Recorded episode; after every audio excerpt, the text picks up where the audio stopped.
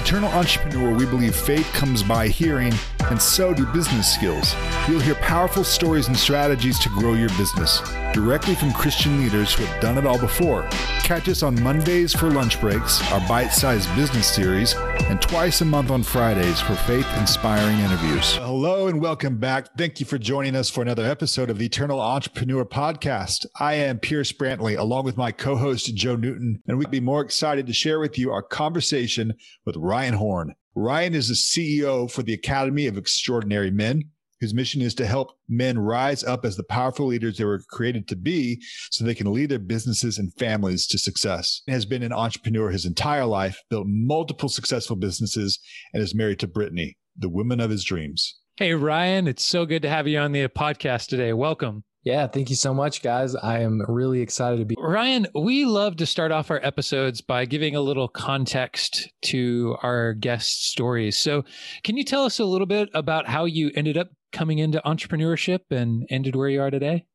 Absolutely. So, so I grew up in a small town in northern Minnesota. And by small town, I know some people would say maybe, oh, 10,000 people. No, my small town was like 300 people. So very small town.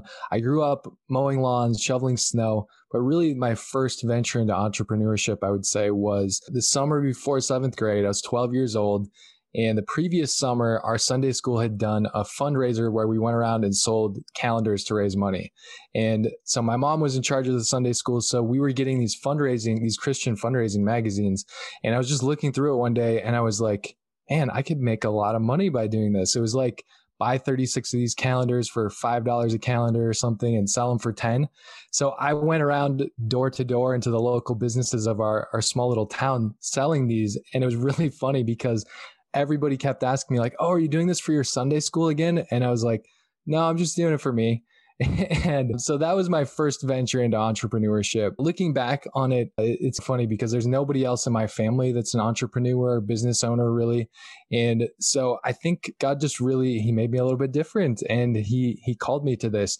But high school, I loved sports, played basketball and football, got offered a, a partial scholarship to play division 2 football, ended up not doing that, instead went to a bigger school. I had a bigger academic scholarship there and I didn't really know what I wanted to do.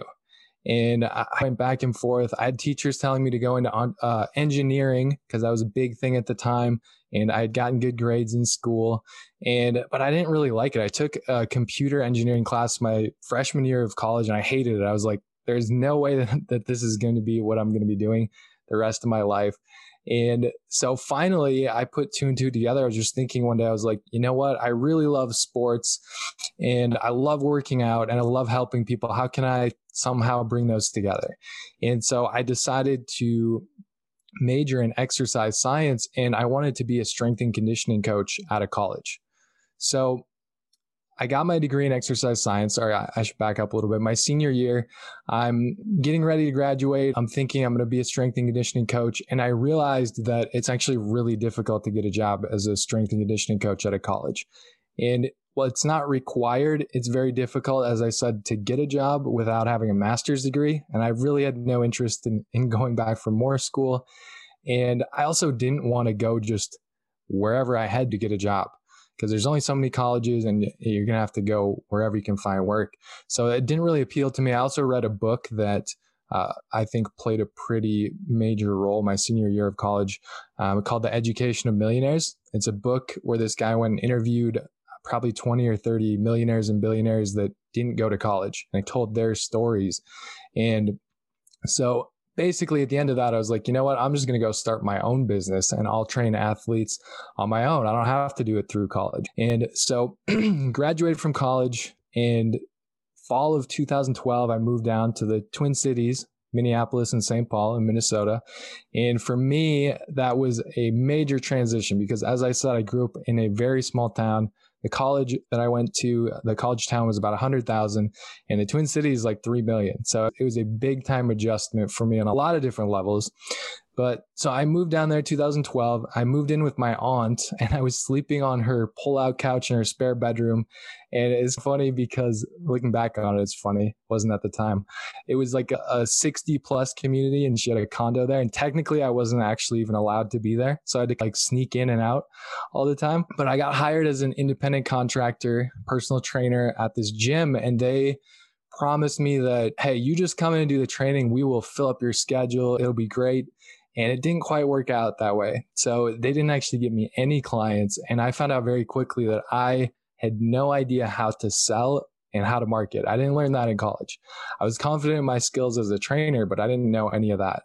And so I ended up making something like $200 my first three months there. And I realized that, you know, that's not going to cut it. So I went to an employment agency and they placed me at this metal factory and it was the overnight shift 9 p.m. to 9 a.m. I was making $9 an hour. And on March 14th, 2013, I was sitting in the break room on our lunch break. It was two o'clock in the morning.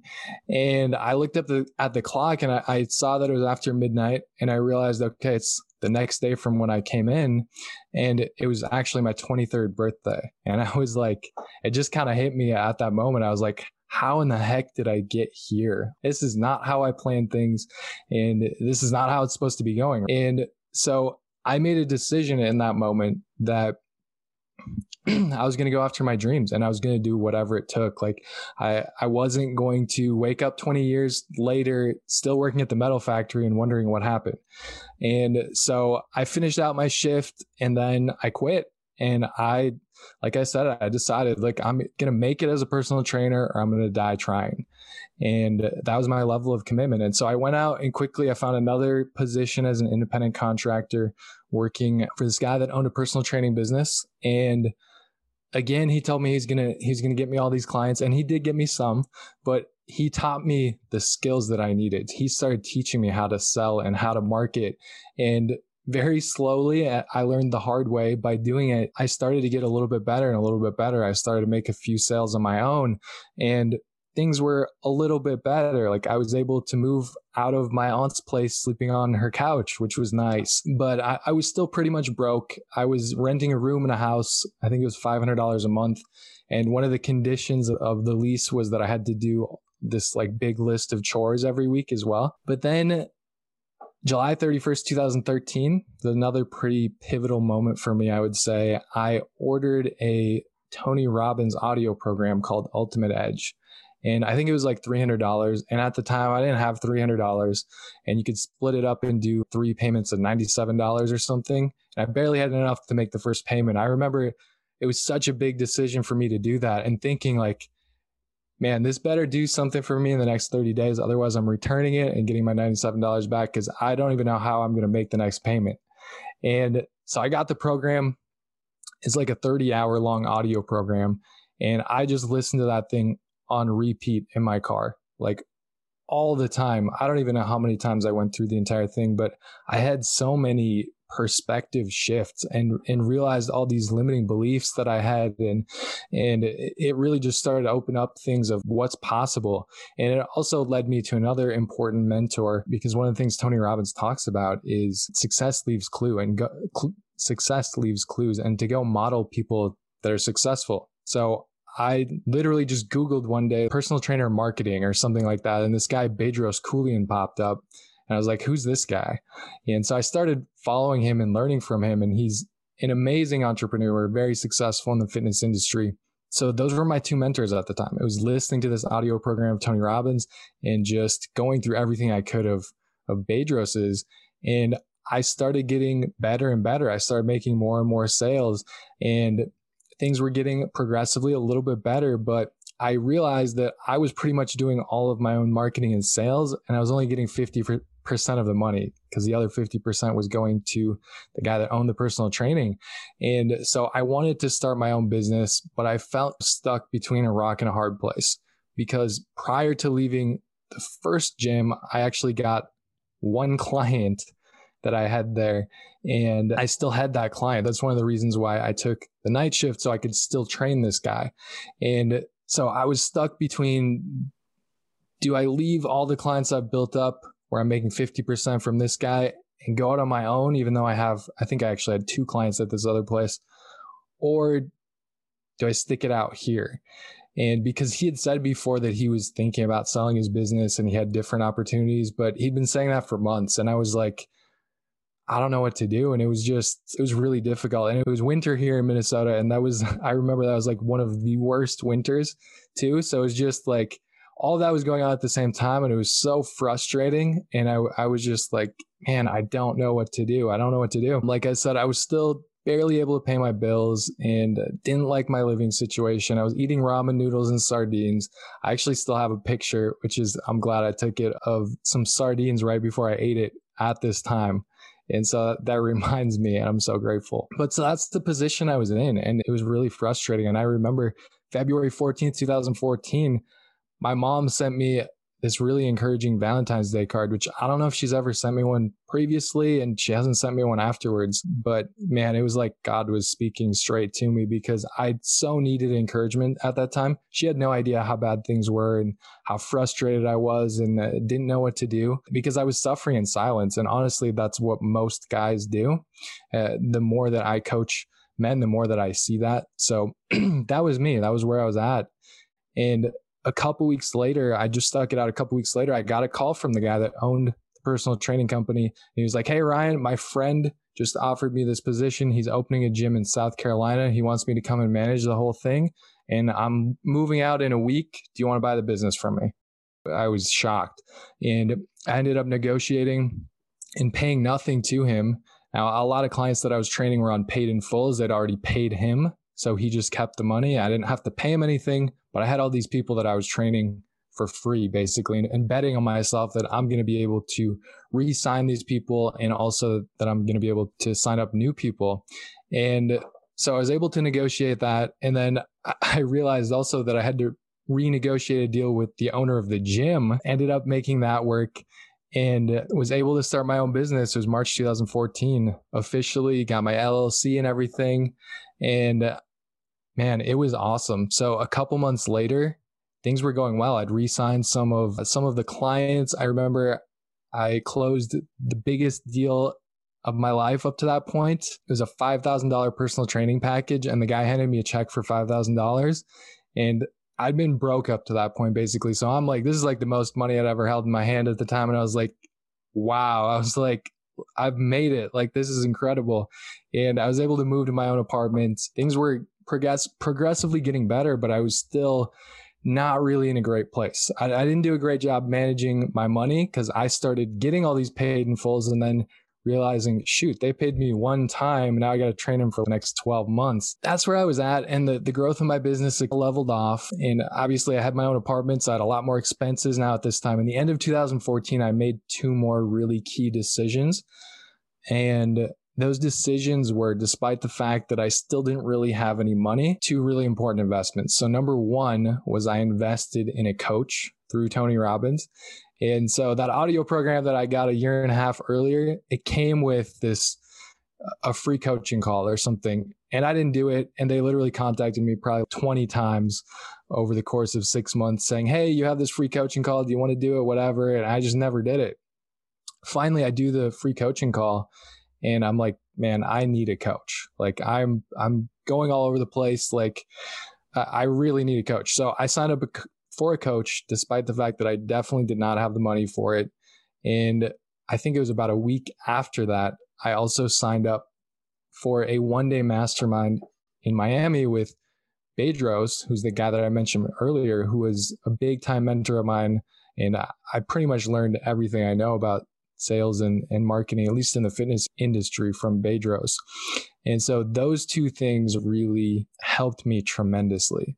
So the coaching, I thought I was signing up for coaching to help grow my business. And I realized that, man, it like flipped my whole life upside down in a great way. So that was awesome. And then the one day mastermind was like, Bedros was like a hero of mine at the time because he was like super successful and I'd learned so much from him. So actually going to Miami, and this was also like I had not traveled. So this was like, I think maybe the second time I'd ever been on an airplane. And so I'm going to Miami from Minnesota. It was in January. I remember it was like 20 below in Minnesota and like 85 in Miami.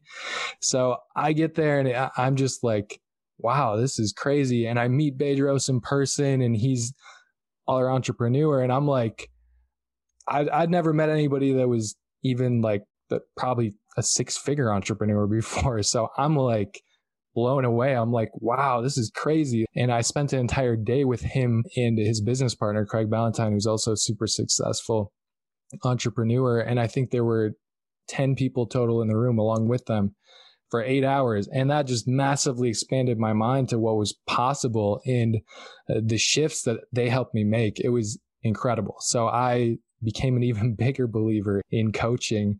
And in 2015, that became the year of growth for me. So I made, those two key decisions the end of 2014, and that propelled me. 2015, I ended up going to six different con- conferences around the country. It was also a year of massive spiritual growth for me. It's the year that I met my wife, Brittany. I doubled my business. So it was a crazy year in 2015. So that is how I got started in entrepreneurship.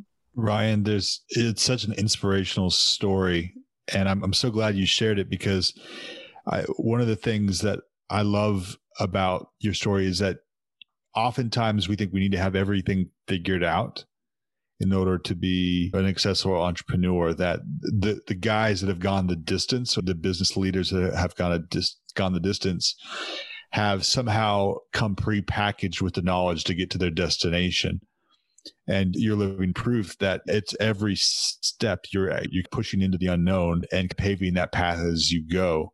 And i think that's really commendable because uh, i i think we forget that. We want the microwave business a little bit and where you just pop it in and something should happen in 12 months but that's not necessarily the case.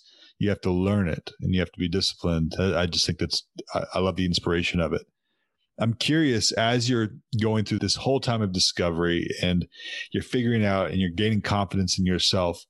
What did that look like in terms of your relationship with the Lord? Was there an undercurrent or a conversation going on during that time, or do you was it more intrinsic, like you just was going to be there for you, and it was less back and forth? Because I, I see both. Yeah, that's a really great question. So I grew up in the church and always been a believer. And so uh, it was always there during the journey I just described, but in different ways. So I, I think in the beginning, I tried to rely more on myself. And I also, as I found some of these mentors, I tried to rely on them versus God. And I, I would say the shift for me where I, I started to realize that you got to rely on God. You, you can't rely on yourself or, or on other people was probably 2014 when I mentioned right before I officially started my business when I was, oh, what do I do? Do I go over here and start my business? Do I stay here? It was really frustrating. And it was this months long process where I felt like I really learned to trust God a lot through that process. That helped me a lot. And then when this guy just out of the blue calls me and is like, hey, I'm moving to South Carolina. Do you want to buy my business? I so felt like that was God in that situation.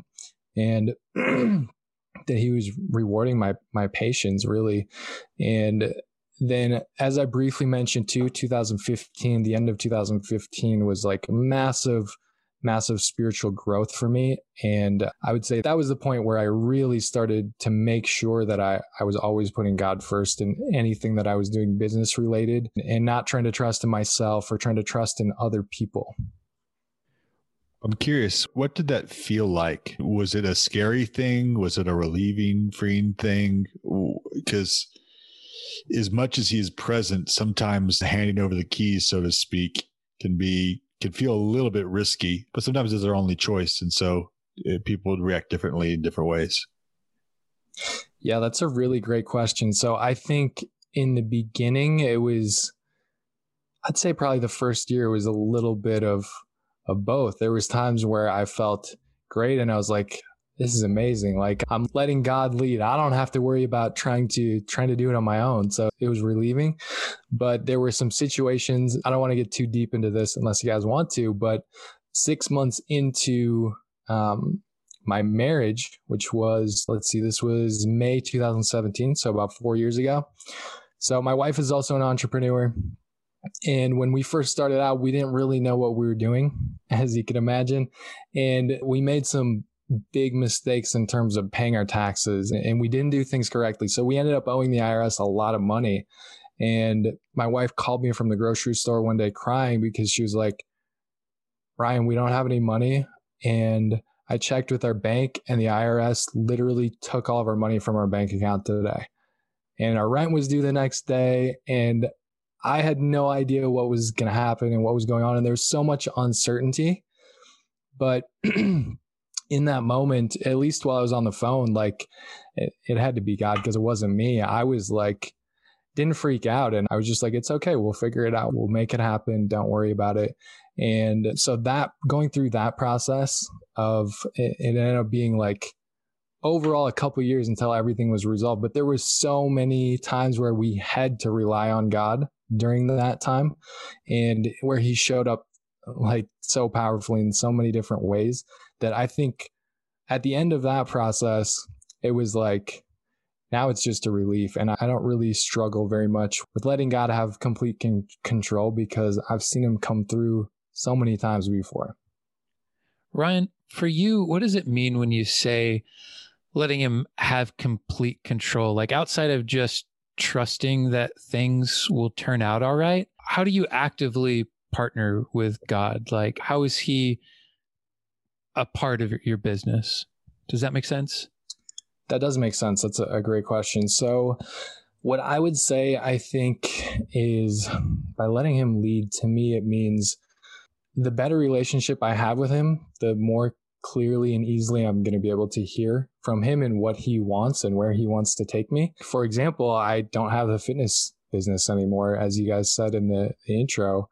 Um, Academy of Extraordinary Men. That's the business that I have, and that was like probably a three or so year process transitioning fully from fitness to that business and it, it, was listening to god along the way and i didn't get the whole thing all at once like it wasn't like god was like okay ryan this is exactly what you should be doing it was a little bit here and there like when i hired my first coach i got interested in coaching and that was the first step but it was just i i think a lot of times it can be difficult for people because they want to hear God say, okay, this is exactly what you're going to do for the next 30 years, Ryan. Now just go do it.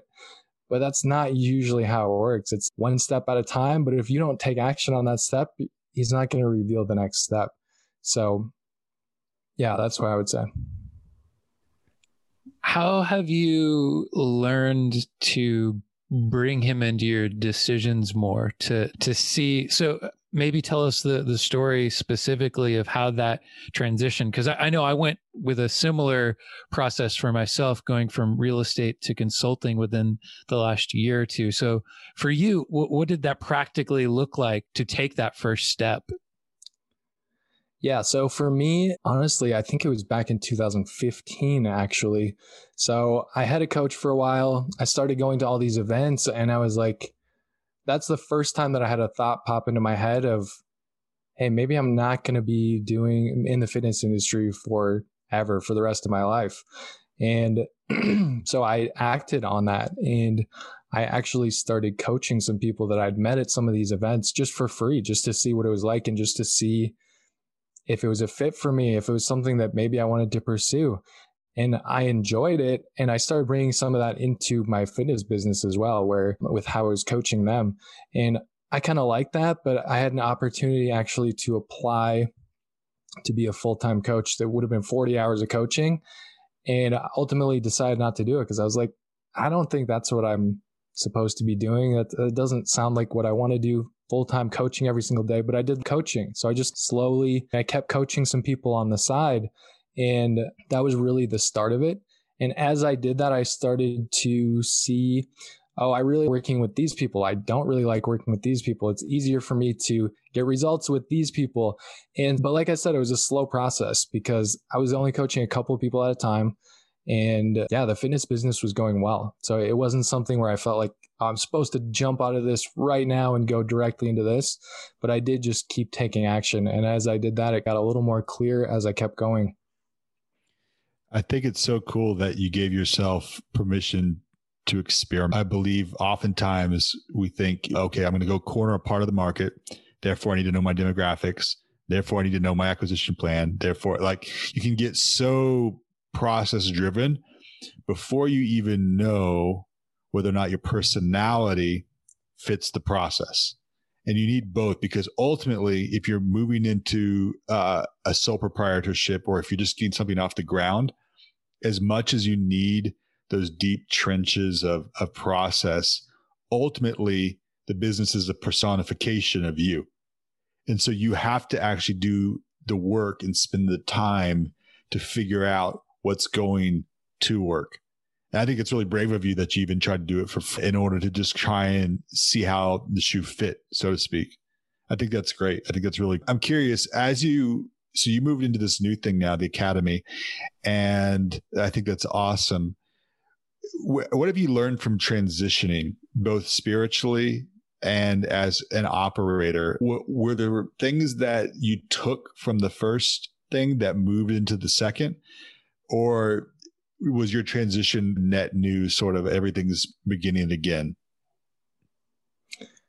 That's a really great question. So there were definitely a lot of things from my fitness business and just from the fitness industry in general that I took with me. And I think it's cool because this is where you see a lot of innovation is somebody goes from one in- industry to the next and that other industry may not like they've never heard of some of the things that is normal in the other industry. So that's one thing that I think is really cool when you have crossover like that. But yeah, I, think a, a, lot of skills transferred over, and, and some of them definitely didn't. I had an in person uh, fitness business, brick and mortar location versus everything is online now. And so that was probably, that's probably the most difficult part for me just because I love seeing people face to face. And also, the people that I was working with all lived very close to the gym. Versus now, it's a cool thing too that I coach people all around the country now. But yeah, I, I think I definitely had to trust God a lot in the process and because there was a lot of things that I didn't know, didn't understand. Like I had dabbled in the online world actually for a while, so I wasn't totally new to it. Like I did some online training and I actually had a, this is a totally different story, but I, I was trying to put together a vertical jump product back in like 2013, 14 and sell online, which failed miserably. But mm-hmm. so I wasn't totally new to the online stuff, but yeah, I had to trust God a lot because there was a lot that I didn't know. But I feel today, right now, I can say that I feel more aligned with my purpose than I ever have and so that's just really incredibly encouraging to me because this wasn't my idea. I, I, wish I could take credit for it, but it wasn't. It was God's idea, and He knows what He's doing. And I, I can see looking back now that there's there was a lot of preparing going on when uh, I was uh, starting my fitness business and just the entire journey along the way. So, what's cool about what you articulated is I think so oftentimes you hear about the the folks that pioneer the most from innovation. Like you think of Jeff, Jeff Bezos, and he goes, "How am I going?" He he didn't even know he was going to start Amazon the way he started it. He said, "Where is the biggest opportunity for logistics to solve a problem?" And he saw, "Oh, it is specifically with books suffers the most from logistics."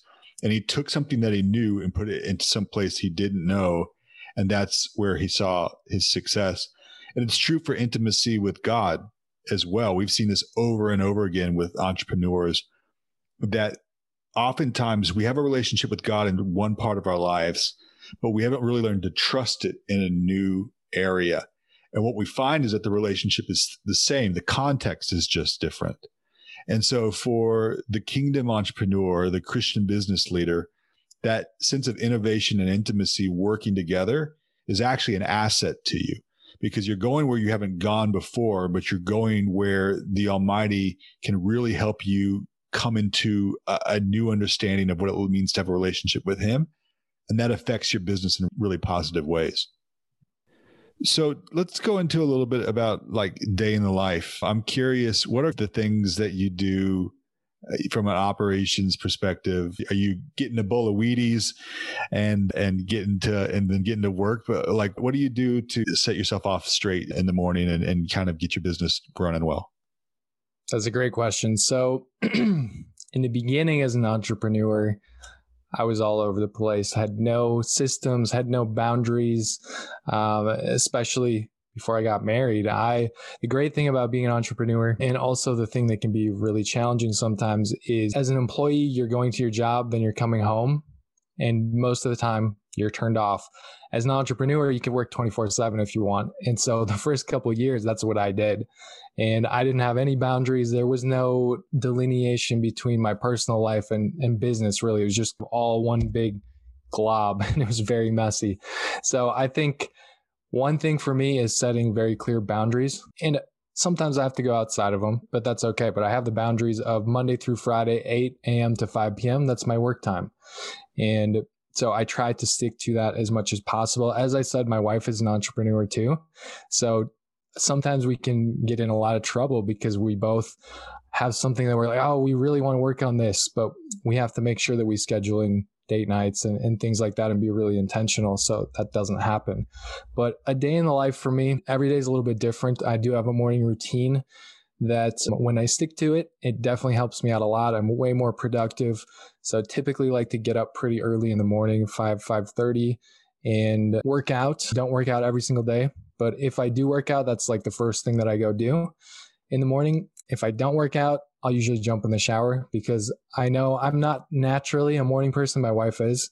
So at 5:30 in the morning, especially if it's cold and in the winter, if I don't do something to wake myself up, either go to the gym or jump in the shower, it's it's probably not going to be a great morning. One thing that my wife and I do pretty consistently in the morning that I think is really powerful to start off the day and it's also powerful for our marriage is we take 10 to 15 minutes to do a quick little Bible study together. What we've been doing lately is literally just reading the verse of the day from the Bible app. And then we will do SOAP, which is an acronym for scripture, observation, application, and prayer. And so we'll just go through that verse, but we'll go deep into that verse, talk about our observations, our application, and then we'll pray about it and we'll pray for each other for the day. That is an awesome way to start off your day. I, think praying together with and for your wife and going into the Word of God, not just by yourself, but as a couple. So that's really powerful. And then a couple of the other things that I like to do, I also like to do some Bible study on my own. So typically when I'm making breakfast, I'll listen to um, an audio of the pastor of our church started probably nine months ago or so doing uh, really in depth Bible study where he will dig into like maybe one chapter of the Bible at a time and it'll be like 30 minutes. He spends like three hours himself dissecting and going through all this stuff and putting together the notes. So I love doing that, listening to it while I'm making breakfast or something and eating. I make sure to review my vision board every morning. I have it right behind my computer here. So I see it all the time. But it's simple. I just have nine images on it with a word or, or a phrase under each one that gets me excited. Something else that I think is really important for me is I created what I like to call my ultimate vision statement. And so every major area of my life, and this took me a long time and I'm always tweaking it, but I wrote out exactly what I want for each area. So spiritually, in my marriage, with my business, what what would it look like if it was exactly the way I wanted? So I typically will listen to, I recorded a version of it. So I typically will listen to that. Sometimes I'll read it myself out loud. But those are some of the things that I try to do every single morning before I sit down to start work. Because if I just jump into work right away, it, it's a mixed bag. Sometimes it'll be great. Sometimes I'll get distracted and get nothing done. So those are a few of the things that I like to do before I jump into work it's i see a pattern with so many successful entrepreneurs that they are doing something to set a pace for their day and uh, doing something like vision boards or something like kind of trying to figure out i, I love how you articulated what if everything was operating the way i wanted it to what would that look like and having a clear picture of that so i'm curious because you've got this so nailed down. Where is Ryan like in the future? Where do you like what's the final frontier for you? What do you see that looking like both for yourself and even just as an entrepreneur in general? That's a really great question. I'll give you my best answer, but the only one that really knows that is God. Because if he tells me tomorrow to to turn around and go in the opposite direction, I'll probably be like, God, what are you doing? I've, I've been working on this for a long time. This is what I want to do but I'll do it. It's hard to answer, but I would say I really love what I'm doing right now. Coaching men, helping them not only grow their business, but really become extraordinary in, in what I think are the, the four uh, core four um, areas of life, which is faith, family and relationships, business, and your health. So I definitely see myself doing that for for a really long time. It's what I love. Like I said before, I feel like I am more in God's purpose for my life than I've ever been before by far. So honestly, I see it expanding. I have a podcast as well. I started about three or four months ago. That's going to be something that's long term for me. I love doing it, bringing on amazing entrepreneurs and being able to share that. And I get to learn as well. What I see is the next step for me. So I do one on one coaching and I have a virtual mastermind, is starting an in person mastermind and running some live events.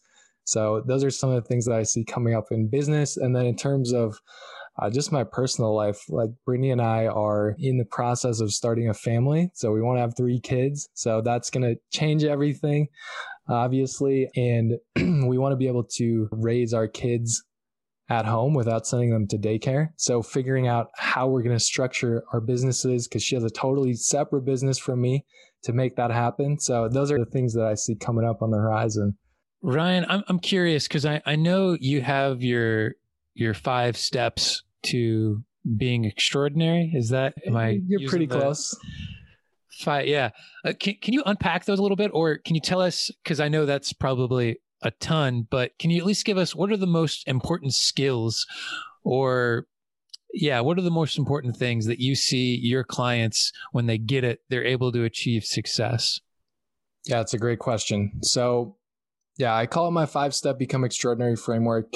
And really, I've been an entrepreneur now for nine years and I've invested a lot of time and a, a lot of money into myself and my own personal growth and I've definitely seen patterns in not only in myself, but also in all the people that I've coached. So that's how I came up with this framework. I call it my five step become extraordinary framework. And really, I think you can use it to become extraordinary in any area of your life, not just your business, literally anywhere, your marriage, your health, doesn't matter. So I'll give just a brief overview of what it I'll name the five steps and then I'll go a little bit deeper into each of them and you guys can feel free to jump in and and uh, asked me to go deeper on anything. So the five steps are number one is clarity. Number two is commitment. Number three is coaching. Number four is courageous action. And number five is course correction. So with clarity, you got to start with clarity. So if you don't know where you're going, you're never going to get there. And I like using SMART goals, which is an acronym, stands for specific, measurable. Some people say A is a little different. I like saying aligned because your goals need to be aligned with your values. If they're not, you're going to run into trouble. Realistic and time based. So that's how I teach people to set goals. Mean, you really need to be very clear on your goals and what you want. I see a lot of people that just they don't even write down their goals and they're just general. They're like, "Oh yeah, I want to make a million dollars in my business or I want to do this or I want to do that." So, really whenever I am coaching someone for the first time, this is always where I start we get really specific on their goals. I, I like to run them through that smart filter. So I find out what they want, why they want it. We'll talk about strategies. Um, but really the why especially is going to be fuel to drive you forward. So it's incredibly important to dive into that too. Commitment i think there's three parts to commitment. So leverage accountability and focus. So leverage there's really only two reasons why anybody does anything. It's pain and pleasure. So it's either they're trying to avoid pain or they're trying to gain pleasure. So when I'm coaching somebody, I always bring that into the equation because some people are really clear on what it is that they want, but they're not committed. So when the first obstacle shows up, they just quit. So tie your goals to pain and pleasure. And then accountability is really, you, know, you have to have somebody. I mentioned earlier that I was suffering in silence because I didn't have accountability. I didn't have anybody or anything at that time. And so having either a mentor or an accountability partner or a coach or being a part of a mastermind or something like that is absolutely critical, I think, and having somebody that's going to hold you accountable to what you say you want to achieve. And then the last one, focus, is we mentioned some of these already. It's your daily actions. because your daily actions are either going to make you more committed or less committed.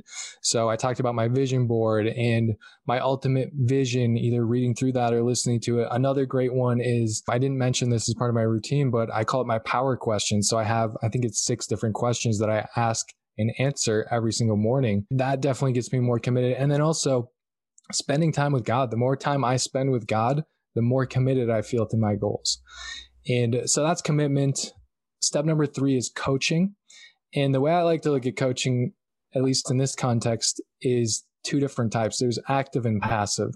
So, passive coaching would be doing something like reading a book or going through a course or something like that. You're getting coached by this person. They may have spent 10 years writing this book and put their life's work into it. So, you're getting their strategies and you're getting coaching in a way from them, but it's passive because they can't speak back to you. They can't mold it to your situation. And then active is what what people would more traditionally think of as a one-on-one coach or maybe being part of a high-level mastermind or something like that where you can get feedback and they can take maybe something you learned from a book and they can mold it to your situation and make it specific to you. And the thing that I always like to say is the bigger your goal, the higher level of coaching that you need. So if you have a really big goal and you're trying to achieve it just by reading a book, it's probably not going to work out so well. It may help you, but you're probably going to need a higher level of coaching. And then step number four is courageous action. And really, action, that's where the rubber meets the road, right? So if you have a big goal you are going to have to take courageous action at some point to achieve that. There's just no way of getting around it, plain and simple. And courage doesn't mean that you're not scared. It means that you're scared, but you you do it anyway. So if you're not taking consistent action, it means you need to go back to steps one through three. Because if you have steps one through three really nailed down, you're really clear on what you want, you're really committed to it, and you're getting a high level of coaching, then you should be taking courageous action. So, step number five, the last one is course correction. And this one honestly can be the hardest for people because of their expectations. So sometimes they feel like they did everything. All right, I did steps one through four. I'm taking action. I have a coach. I'm committed, all this stuff. But it's usually still not going to work out the first time you do it. So they feel like they're doing everything right. And they still fail the first time they do it, or maybe the first couple times. And so they quit. They're like, I was doing everything right. It's still not working. Maybe it's just me. Maybe something's wrong with me. And so I think that's really incredibly important to set your expectations and realize that entrepreneurship and running a business is hard. It's there's a reason why not everybody does it. And first time you do anything, it's not going to be perfect. I love to use the example of a baby trying to learn how to walk. Like a baby does not just stand up and start walking. They fall down hundreds of times before they learn to walk. But the way that they learn to walk is by doing it and failing and then doing it again. So I think it's a great lesson for entrepreneurs. And just another analogy too is an airplane. Airplanes, when they're flying, like an example, if you're going to Hawaii from LA, that airplane is constantly being blown off course and they have to constantly course correct or they would never make it to Hawaii. So just realizing that's the way it is in life. That's the way it is as an entrepreneur or a business owner as well. Like it's not going to be the perfect the first time you do it. You're going to have to course correct probably a lot more times than you think or than you want to.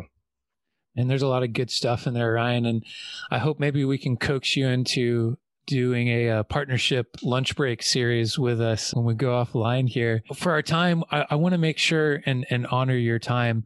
We have our five questions that we ask all of our guests at the end. So I'm going to jump into those. And our first question is What are your top three must read books, not including the Bible? And these can be business, family, spiritual, even your favorite cookbook. Yeah, this is such a hard question because I, I love books so much. I have hundreds of them. But if I had to pick three, at least right now, maybe I'd give you three different ones tomorrow. But the first one I would say is As a Man Thinketh by James Allen. And if you haven't heard of it, you should definitely go pick it up. It's only about 50 or 60 pages long. It's probably going to be the easiest personal development book you ever read. But it was first published in 1903. So it's a little bit of an old one. It's been around for a while, but it's fantastic. It's very simple, very easy, and really teaches you how important your thoughts are, as the title suggests. The second one I would say is Man's Search for Meaning by Viktor Frankl. I love that book. So he is a Holocaust survivor, and the book is is basically his story of I think he was in Auschwitz and how he survived. And he also goes deep into the mindset and of the people that he saw that gave up and then they died like immediately, and the people that had a purpose or a reason to keep going. And um, that's an amazing book. And then the third one, this is a book that I read just within the last couple of months, is The Case for Christ by Lee Strobel. And so I think anybody, whether you're a mature Christian or you're a new Christian or you're not even a Christian, but you're just interested in Christianity, um, it's a must read, in my opinion. He does such an amazing job going through pretty much every question I could ever think of of asking and he does it in such a detailed and amazing way. So those are the three books that I would say. Those are great. I love the diversity among those three and I'm pretty sure you win the award for oldest recommendation. I think before now, uh, how to win, win, friends and influence people, but I, I think you beat even that one on there. Question number two You can send a note card back to yourself when you're first starting off on your entrepreneurial journey. What are the three pieces of advice you're putting on that note card? Such a great question. Again, I wish I could write like hundreds of things, but if I could put three things on there, the first thing I would put is probably to hire a coach as soon as possible, even if you don't think you can afford it, because man, a good coach is like a massive shortcut. It's like a cheat code on a video game. And the second thing I think I would say is to go to live events and network. So I didn't do that for the first couple of years. And man, I think I would have made so much quicker progress had I done that. So building friendships and adding value to people because uh, like I said before, I suffered in silence for a while. I didn't know any other successful entrepreneurs. I didn't know any other entrepreneurs in my industry even. So I think that's really important. And then the third one I would say is that it's a roller coaster. So buckle up and commit to the long haul because the only way you're going to fail is if you give up. So you got to be committed. I can relate to a, a, lot of those. One, I just finished uh, the entrepreneurial roller coaster this this morning, and then my, one of my life verses is Hebrews ten twenty four, which is provoke one another unto love and good works. And I think as entrepreneurs, that is so important, both for the networking to get out there, but also, like you said, men are not just making sure that you're not alone and staying in community with other people and staying encouraged is so important. Question number three How do you define success for yourself today? It's definitely changed. I think early on in my career, I would have defined it by how much money I was making or how many clients I had or, or something like that. But I think a lot of people have a lot of rules that need to happen in order for them to feel successful and happy. Like, for example, I'm going to finally feel successful and finally be happy once my business is making $10 million, $10 million a year and I have a Lamborghini in the garage and I'm married to the perfect wife and I have perfect kids and this and that and all these other things. And if one of those things is not perfect, then they feel like a failure. I think this comes from Tony Robbins, but he says most people have a dirt road to success and a paved highway to failure in their mind. Like it's really easy for them to feel like they're a failure and it's really hard for them to feel like they're a success. So for me, success is not about how much money you make and it's not even about being happy all the time. I think people get caught up in that too like I need to be happy all the time. No, you don't. And if you're following God's purpose for your life, there's probably going to be some times where you're not happy all the time. But for me, success, I try to simplify it. Success is doing what God made you to do. And so I think there's kind of two parts to that. So the first part is God made everybody to to worship him, like to want to worship God and to honor him and to serve him. So if I'm doing that like on a daily basis, if I'm praying and I'm worshiping God and I'm connected to God, I feel successful. And then the second part of it I think is he also gave us each a unique purpose. And so when I am following my God-given purpose, and which I, feel like I am now more than ever, then I also feel successful in that way. And I, I don't think of success as a destination either. To me, it's an ongoing journey. And so to put it in a little more practical terms, it's for me, it's working on being extraordinary in the four pillars of life, which I mentioned earlier faith, family and relationships, business and health. And it's continuously making progress to be the God that, the man that God called me to be and to maximize my potential. That's great. That's a good answer. Question number four When times have gotten tough, what's kept you from quitting? Yeah, definitely number one is my my faith and my trust in God and just remembering all the times that I have felt that way before that I've had tough times before and he's came through. He's never left me behind. And also I think the other things I would say is remembering that obstacles are often just a test of how badly you want it. Because if you quit at the first obstacle then who knows what could have happened. And I think the last point I would make on that would be having a really strong vision of what I want and more importantly why I want it that's awesome. Ryan, question number five. What question should we have asked that we didn't? I would say probably what is your definition of leadership? And so well, what, give it to us then. I'll give you I'll give you just a brief brief version of what I think leadership is. So if I, I gave you one word, I would say initiation but it's because leaders go first and they set the example. And I don't care if it's in business or in your marriage. As a man, we're called to be the spiritual leaders of our family. And so I didn't really understand leadership and, and how it worked starting out, especially in marriage. And I thought being a leader in your marriage and, and for your family meant being a dictator. So I was the opposite of first. But so, yeah, that, that's what I would say. Leadership is initiation. That's good. I like that. Well, Ryan, we've so enjoyed getting to have the conversation with you today. For everyone listening, where can they find out more about your podcast, about coaching, and just keep up with all of the things you're you're working on? Yeah, absolutely. First of all, thank you guys so much for having me on. This has been a lot of fun. So the best place to go would be aoemen.simplecast.com. So that's like the homepage for my podcast. So you can check that out there. There's also links there to my free Facebook group and um, I want to give a gift to the first five of your listeners that go do this. They can get a free 60 minute business accelerator coaching call with me personally. And when they're applying for the call, just mention that you heard me on the Eternal Entrepreneur podcast, and I'll make sure that that that happens. And also just to mention that it won't be a sales call. Like I'll give you 60 minutes of value.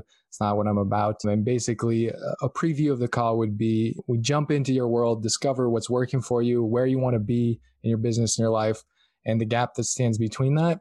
And then make sure that your vision is clearly defined and that you're super committed to it. So, the, the first two steps of that five step framework is what I go over. Well, Ryan, it's been an honor. Thank you again for spending this time with us. Absolutely. Thank you guys so much for having me on. Thank you for listening. If you enjoyed the show, do me a favor and leave a quick review. When you do, it helps other entrepreneurs find this content and benefit from it too. See you next week.